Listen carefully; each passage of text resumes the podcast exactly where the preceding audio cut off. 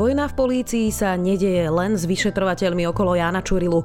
Nitrianská prokuratúra obvinila vyšetrovateľa Juhasa, ktorý nahral špičky smeru na polovníckej chate. Je pondelok 23. mája, meniny má Želmíra a bude dnes oblačno od 18 do 23 stupňov. Vítajte pri Dobrom ráne. V dennom podcaste denníka Sme moje meno je Zuzana Kovačič-Hanzelová. Dobrá správa zo Slovenska. Ministerstvo školstva ponúka štipendium 9000 eur maturantom, ktorí sa rozhodnú pokračovať v štúdiu na Slovensku. Šancu získať finančný príspevok má 1400 študentov, ktorí splnia požadované kritériá. Cieľom rezortu školstva je zabrániť tomu, aby talentovaní študenti odchádzali na vysoké školy do zahraničia. V súčasnosti tak urobí každý piaty študent. Hlavnou podmienkou získania štipendia je zápis na dennú formu štúdia na vysokej škole so sídlom v Slovenskej republike. Žiadosti je možné posielať do konca mája. A to bola dobrá správa zo Slovenska. Dobré správy pre lepšiu budúcnosť vám prináša Slovenská sporiteľňa. Budúcnosť je vaša.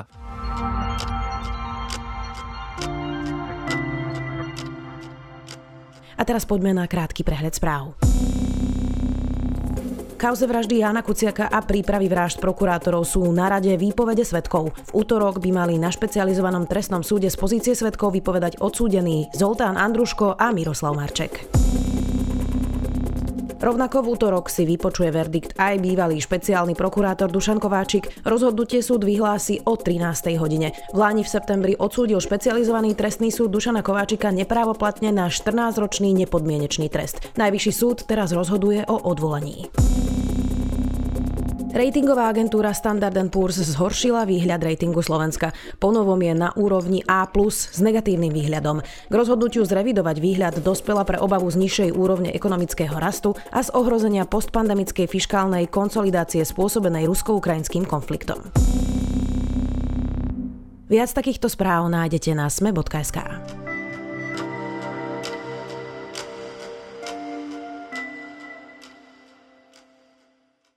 Vojna v polícii má rôzne vetvy, aj lokálne. Vyšetrovateľ Juhás, ktorý nahral rozhovory na polovníckej chate, je obvinený a ak by niekto chcel zastrašovať policajtov, nevyzeralo by to inak. Na Nitrianskej prokuratúre je niekoľko väzieb, ktoré naznačujú, že nemusí ísť o nezávislý proces.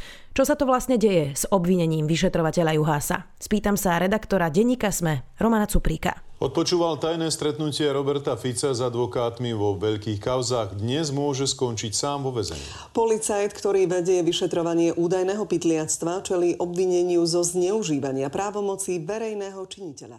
Roman, tak začníme tento príbeh úplne, úplne po poriadku. Ako vôbec vznikla situácia, že vyšetrovateľ Juhás začal nahrávať polovnícku chatu?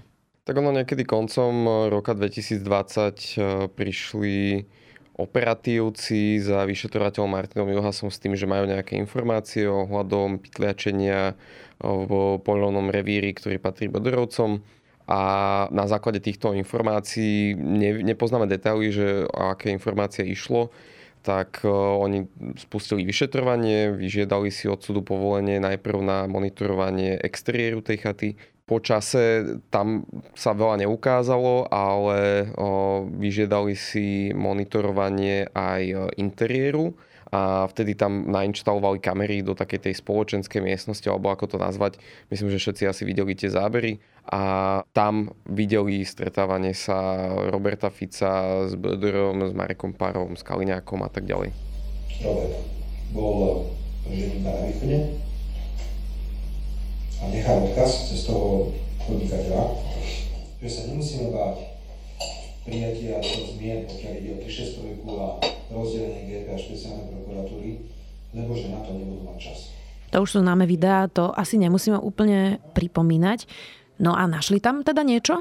Bolo to odôvodnené? No, tu sa názory rozchádzajú medzi Nitrianskou prokuratúrou a vyšetrovateľom Juhásom, lebo vyšetrovateľ Juhás obvinil niekoľkých ľudí z pytliactva, vrátanie syna bývalého ministra Jahnatka Andreja Jahnatka a takisto zápasníka Matúša Mečára a čiže on tam vlastne teda videl dostatok dôkazov na to, aby ich mohol obviniť, aby sa to celé mohlo vyšetrovať ďalej. Na druhej strane Nitrianská prokuratúra hovorila, že tých dôkazov nebolo dostatok a že Martin Juhas ako keby si vymyslel celý ten skutok alebo ho prehnal, dal mu nejakú väčšiu vážnosť ako to, čo sa nám reálne dialo, len aby mohol odpočúvať alebo nahrávať tie stretnutia na tej chate.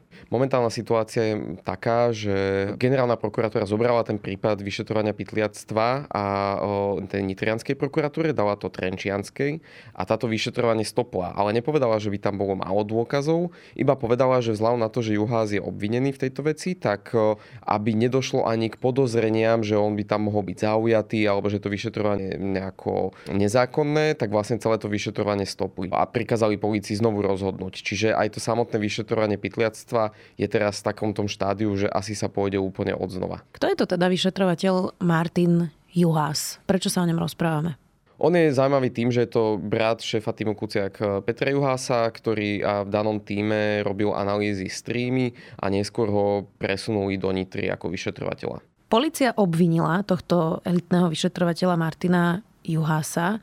Prečo ho obvinili? Veď predsa keď chceš nahrávať aj polovnickú chatu, to ti musí schváliť súd, je to na návrh prokurátora, to predsa nerozhodol vyšetrovateľ sám, čiže prečo je Martin Juhas obvinený? No oni ako keby naznačujú, že on zaviedol a voviedol do omilu jednak svojho dozorujúceho prokurátora, jednak dvakrát súd, keď si vyžadoval tie povolenie na, na spustenie odpočúvania a monitorovania tej chaty a vraj teda aj nadkvalifikoval skutok s tým, že napísal, že tam nedochádzalo len k pytliačeniu, ale že aj k pytliačeniu so zbraňou, čím už je ten skutok vážnejší a zároveň, že dochádzalo aj ku legalizácii príjmu stresnej činnosti. Ono totiž, keď chceš monitorovať exteriér nejakej e, nehnuteľnosti, tak e, sa nevyžadujú až také prísne pravidlá, ako keď chceš monitorovať interiér a vtedy musí byť aj ten skutok vážnejší. Takže oni tomu Juhasovi vyčítajú, že nás chvál urobil ten skutok vážnejší, aby mohol cieľene nainštalovať tie kamery dnu a získavať nejaké kompromateriály na politikov. Najskôr ma dali sledovať a potom pod zámienkou boja proti pytliactvu nikdy som nebol žiadny polovník ani pytliak, nainštalovali do súkromného priestoru kamery a mikrofóny. Je totálne neakceptovateľné, aby polícia a prokuratúra na druhej strane, ak by som v revíri Norberta Bödera chcela zastrašiť niekoho, kto nahral vysokých politikov, tak by to možno nevyzeralo inak, nie? To naznačuje jeho obhajoba a aj samotný Juhas Mm, upozorňuje na viaceré nezrovnalosti, ktoré sa tam dejú, pretože presne ako si povedala, že Juhaz není nejaká, nejaký jeden človek v tom systéme, akože na Slovensku sa nevyšetruje tak, že je tu jeden cowboy, vyšetrovateľ, ktorý si rozhodne, že tu dám nahrávacie zariadenia, toho obviním a tak ďalej a tak ďalej a môže si robiť, čo chce a, a di, vlastne tým vyšetrovaním diskreditovať, koho chce. Ono v skutočnosti má nad sebou, mal nad sebou niekoľkých prokurátorov, ktorí to sledovali, uh, niekoľkokrát súdy sa do toho vložili a to by znamenalo, že ako keby všetci títo ľudia sú len nejakí štatisti a Juhas o, o všetkom rozhodoval. To je jedna taká akože základná čerta tej jeho obrany. A o, druhá vec je, že tá samotná nitrianská prokuratúra je pomerne dosť previazaná na tie osoby, ktoré sú tam vyšetrované, alebo ktoré chodili polovať, alebo ktoré aspoň sa tam pohybujú niekde v tom regióne, a čo tiež naznačuje, že by mohla byť o, zaujatá. Oni aj dali námietku zaujatosti voči celej nitrianskej prokuratúre ako celku. Myslíš Juháca so, svojím obhajcom? Áno, áno. Mm-hmm. Juhá so svojím obhajcom Romanom Klasnicom vlastne namietajú celú tú prokuratúru, čo môže znieť ako prehnané, ale je to normálny právny inštitút, že ty môže namietať celú inštitúciu, ak sa ti zdá, že napríklad jej vedenie je voči tebe zaujaté, a, alebo je tam viacero osôb, ktoré, e, ktoré konajú nejako podozrivo a oni aj argumentujú osobu po osobe, že, že čo je vlastne zvláštne na celej tej nitrianskej prokuratúre a chcú, aby to vyšetroval niekto iný. Sú tam nejaké podstatné prepojenia z tvojho pohľadu? Takže keď si to veľmi stručne zhrnieme, tak samotné vyšetrovanie pytliactva, ktoré viedol Martin Juhás stopou šéf krajskej prokuratúry Ivan Mandalov, ktorý je Ficov spolužiak zo štúdia práva. A na tej chate teda bol aj Robert Fico. A na tej chate bol aj Robert Fico, čiže je poškodený, čiže máme tam priamu väzbu, aj keď Ivan Mandalov tvrdí, že on s ním neudržiava nejaké vzťahy, ale to by už to môže niečo naznačovať, Mandalov to popiera. A potom je tam ďalšie meno prokurátora Ivana Husára, ktorý teda pripravoval podklady k posúdeniu tejto veci Mandalovom a tento prokurátor Ivan Husár má, je tiež polovník, má revír, ktorý susedí priamo s Bodorovým. Husár na to reagoval tým, že on e, sa s Bodorom nepozná, neudržiaval nejaký kontakt, ale opäť už tam vidíme to pojitko, že sú hneď vedľa seba. A tretou takou zaujímavou osobou je Miroslava Jahnatková, ktorá je prokurátorka na tej prokuratúre a ona jej brat Andrej Jahnatek je jeden z obvinených a ona je dcerou vlastne bývalého ministra Ľubomíra Jahnatka. Takže, zo Smeru. Zo Smeru. Čiže sú tam minimálne tri takéto osoby a keby sme sa bavili, viem si predstaviť, že možno o jednej, tak eh, povieme si, že Nitra malé mesto ide o náhodu. Ale úprimne, keď som robil na tejto téme a aj budem do budúcna na nej robiť, tak mne sa stále vybavujú tie články ešte niekedy z roku 2016-2017, keď sme sa živo bavili o nitrianskej vetvej smeru, ktorá je veľmi vplyvná. Už vtedy sa hovorilo o tých prepojeniach na Bodorovcov, o rôznych poľovačkách a tak ďalej. A tu sa to ukazuje, že ako sa tam vlastne všetci poznajú, ako sú rodinne previazaní a udržajú všelijaké kontakty. Na tej chate bol aj ďalší smerák Martin Nemky, ktorý sa kamaráti teda s tým vyšetrovaným e, zápasníkom Matušom Mečárom dokonca odpočuli ich e, rozhovor telefonicky medzi nimi dvoma, kde, kde sa údajne by mohli baviť o tom, ako sa e, zakrýva takéto pytliačenie, že čo robiť so zverou, ktorá bola na čierno ulovená, ale to zatiaľ nevieme, Nemky to popiera, ale tých mien z okolia Smeru, ktoré sa tam opakujú, je veľmi veľa.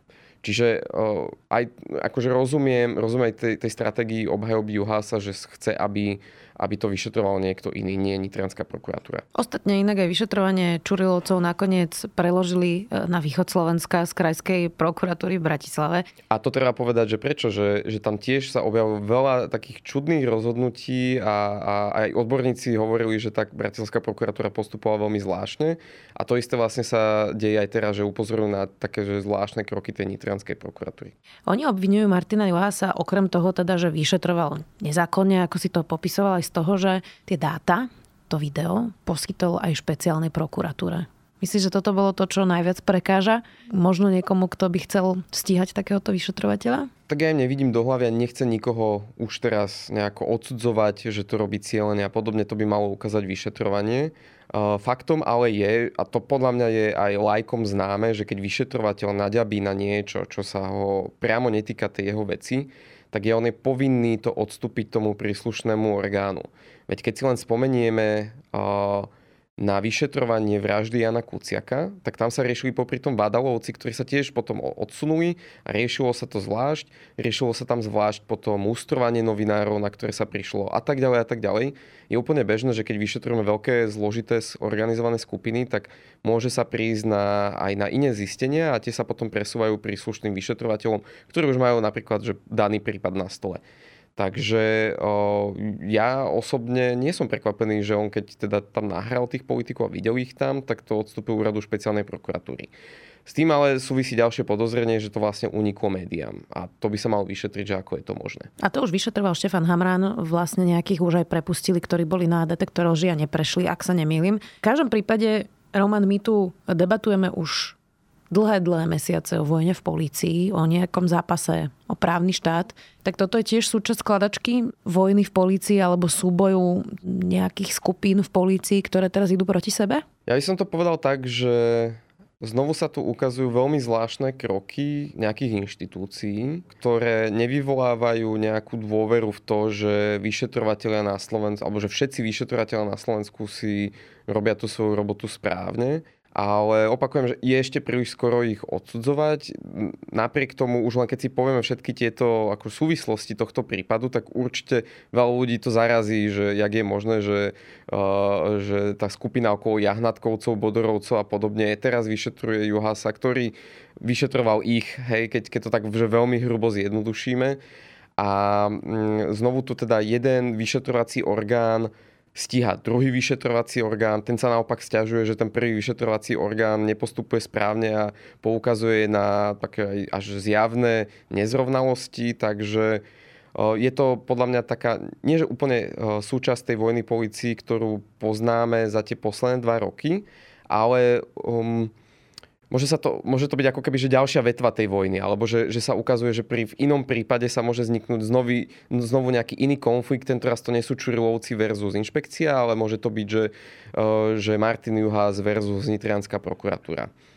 Je celkom možné, že keď sa tu budú odjavovať ďalšie kauzy, že znovu vzniknú také lokálne konflikty, povedzme na východe. Hej, že je známe, že na východe, keď sa vyšetrovali tie rôzne farmárske kauzy, tak e, boli tam aj zaujatí prokurátori, veď Jaromír Čižnár ich aj niekoľkých ako potom vyhodil alebo premiestnil a kľudne sa to môže stať, že, že budú tieto konflikty medzi takouto starogardou a novou gardou pokračovať. Aký signál toto vysiela nejakým poctivým vyšetrovateľom, ktorí by si chceli už konečne svoju prácu robiť slobodne a v kľude, keď e, Zatiaľ je tá bilancia taká, že Čurilovcov sa snažili obviniť, potom to súdy stopli, tí dokonca sedeli chvíľu aj vo väzbe. Teraz obvinili Martina Juhása, uvidíme, e, kam sa až dostanú. Mm, tak nie je toto definícia zastrašovania vyšetrovateľa? Ja som počul už viaceré reakcie z toho prostredia, že áno, že tí vyšetrovatelia, viacerí z nich, aj mená, ktoré nepoznáme, sa už správajú opatrne, lebo sa obávajú návratu, povedzme, smeru Pelegriniho a podobne a nechcú teda vstupovať do citlivých kauz, lebo sa obávajú, že sa im to môže vrátiť.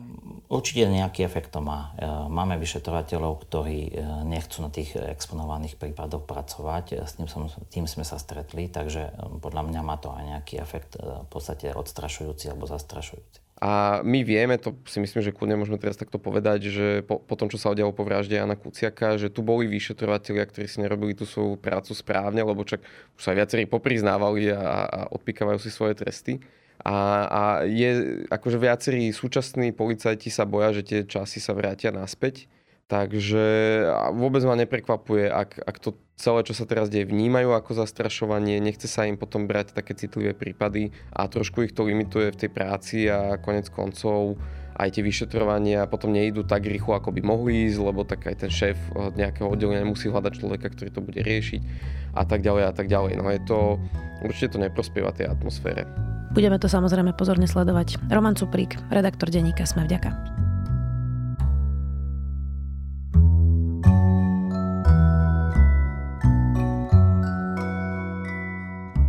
Ak ste už videli nový návrh Pražskej filharmónie na brehu Vltavy, rovnako ako ja ste zrejme ticho závideli, je zaujímavé si pozrieť aj všetky súťažné architektonické návrhy, preto sú práve tie môj zaujímavý tip na záver.